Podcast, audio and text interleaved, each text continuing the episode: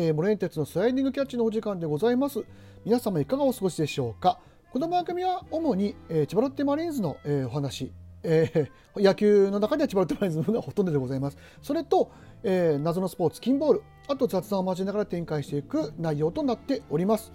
えー、すいません、ちょっとここ、えー、2週間ばかり、えー、収録が滞っておりまして、まあ、ちょっと僕の、ね、体調の方もあまりよろしくなく、えー、ちょっとお休みをいただいてでですねちょっとライブ配信、のみの、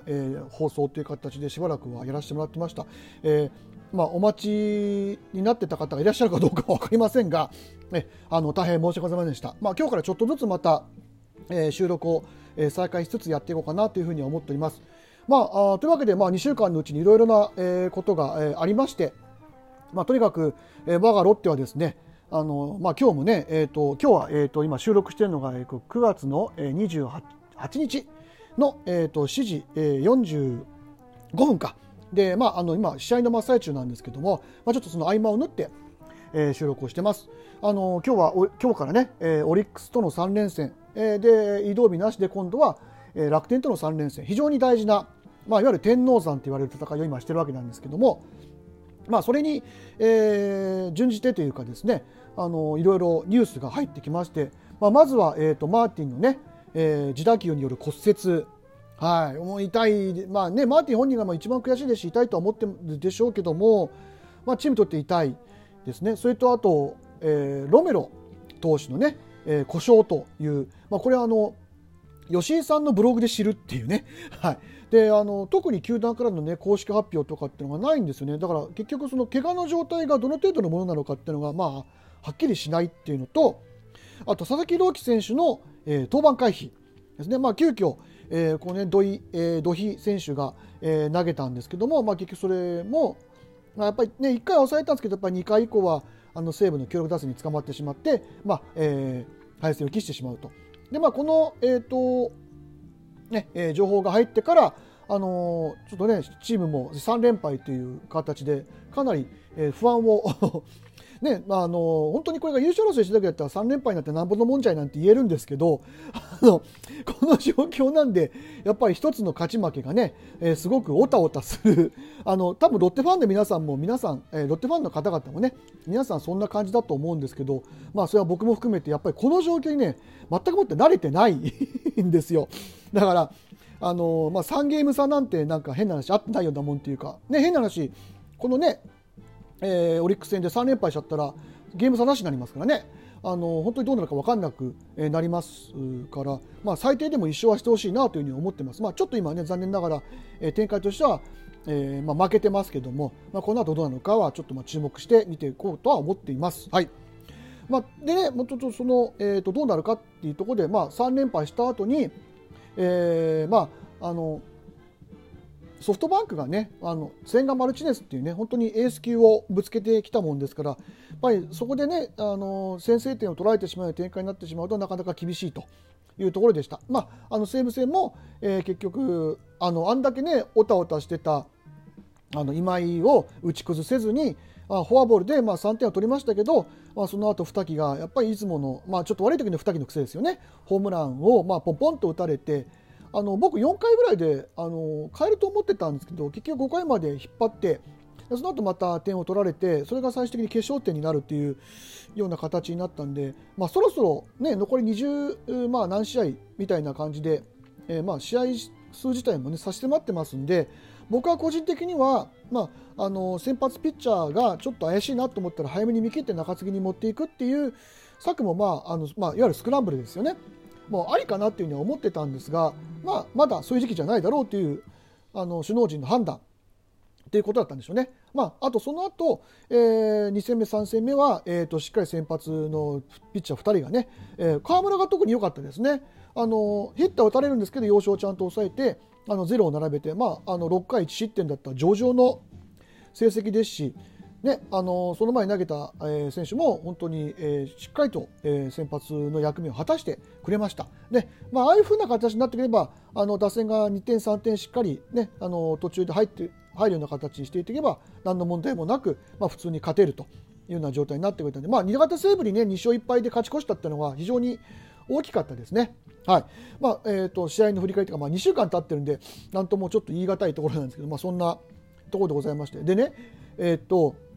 皆さん、ちょっと僕、もう一つ、ちょっと不法というか、秘宝というか、えー、そういうちょっとお話をしなくていけないというか、まあ、させていただきたいというふうに思っています。あの元ね、えー、LLPW という女子プロレスの、えー、社長兼レスラーとしてご活躍、えー、しててですね、えーと、現在は現在というかあの現在は、まあ、一応、えー、お店やったりだとか、えーまあ、あの YouTube とかでも活躍されていた、えーと、風間ルミさんが、えー、先日ちょっと休止という形でお亡くなりましたお亡くなりになりました。はいえー、でね僕あの風間さんとは実はあのまだお店を四谷でやっていらした時に何度かお邪魔したことがあってあのいろいろねお話も聞かせてもらってたんですよ。であのね、小鉄さんと仲が良くてね山本小鉄さんも何も亡くなりましたけども小鉄さんが愛したスペアリブなんていうのがあの看板お店の看板メニューであってやっぱり美味しかったですよ、はい、作るのにねちょっと時間はかかるんですけど非常に美味しくて、はい、あのでやっぱり普段はニコニコっとした、えーと、本当に人当たりのいい感じでお話をされるんですけどやっぱり特に、えーと、その女子プロの、えーと、現在とかっていう話になるとやっぱりちょっと目目つきが変わるというか目が変わって真剣にねこうでああでって、まあ、ちょっとここでは言えないんですけどそういうお話とかもされてて本当にその女子プロの未来みたいなところは真剣に考えてらしゃる部分もあったりなんかしてであのツイッターなんかでもね「あのいいね」とかすると「あありがとうございます」なんて言ってちょっとね反応もしてくれたりとかしてたら、まあ、中というか全くだから知らない中ではないというか、まあ、向こうもね名前ぐらいは覚えててくれたてるんだろうなっていうぐらいの感じでしたけども非常にあの印象がいい方で本当に、ね、ちょうどねやっぱりツイッターとかあとそのフェイスブックとかでもお話しされてる時にもやっぱり子宮内膜症のお話とかもされててあのお腹痛くて薬が効かないっていうのはちらちらと聞い,、まあ、聞いてはいたんですけどただその前の先々週ぐらいかなんかの YouTube の配信なんかもすごい元気そうにやられてたんでね、まあ、なんて本当まさかということでちょっと僕もねあの1日2日はちょっとショックだったんですけどももうねまだこれからちょっといろんな、ね、お話とかもあの聞きたくてあの中野のブルちゃんっていうねあのブル中野さんがやってるあのお店とかにもねちょこちょこヘルプで、えーと、行ってらしたりとかしてて本当に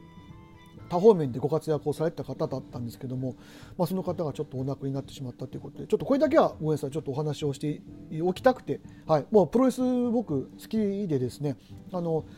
それまでは女子プロってあんまりちょっとあの見に行ったりとかっていうことをしてなかったんですけどあのちょうどその、えーと、かなさんっていうね今、えーと、アスカさんっていうね名前であの WWE でディーバとして頑張ってますけどその方とあのまあちょっと懐かしい話します。ミクシーっていうねありましたよね。あれで交流をちょっと持つようになってであの試合見に行くようになったのと同じぐらいの時期にちょうどその風間さんのお店とかにもあの、ちょっと友達の紹介で、えー、連れてってもらうようになったもんですからなんとなくそこがリンクしてて。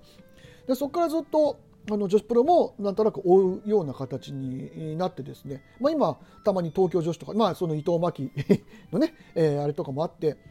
あの東京女子とかにもちょこちょこ行ったりとかするようになったんです。やっぱりどうしてもちょっとその当時としては女子プロっていうのに対して若干僕も抵抗があったもんですからでもその部分をあの溶かしてくれたのがそのかなさんとあの亡くなった風間さんだったもんですから僕にとってはすごく影響のある、えーまあ、レスラーというと、まあ、現役の時の僕レスリレスラーの姿は生では見てないのであれですけどもあのレスラーの方でございました。なので本当に心から、えー、ご冥福をお祈りしたいです。はい、えー、させていただきます。はい。えー、というわけですみません、ちょっと,、えーと、これから僕は試合を見 見たいので、あのすみません、ちょっと収録はこの辺りで、えー、終わりにさせていただこうかなというふうに思います。で、まあ、ちょっと本当に体調悪くて、えー、と皆様にも、えー、とちょっとね配信お待たせしちゃって大変申し訳なかったんですけどもこれから、まあ、だいぶ良くもなってきたので少しずつではありますけどもまた収録の方もねやっていきたいというふうに思っておりますというわけで、えー、お聴きいただきましてありがとうございました森林哲でした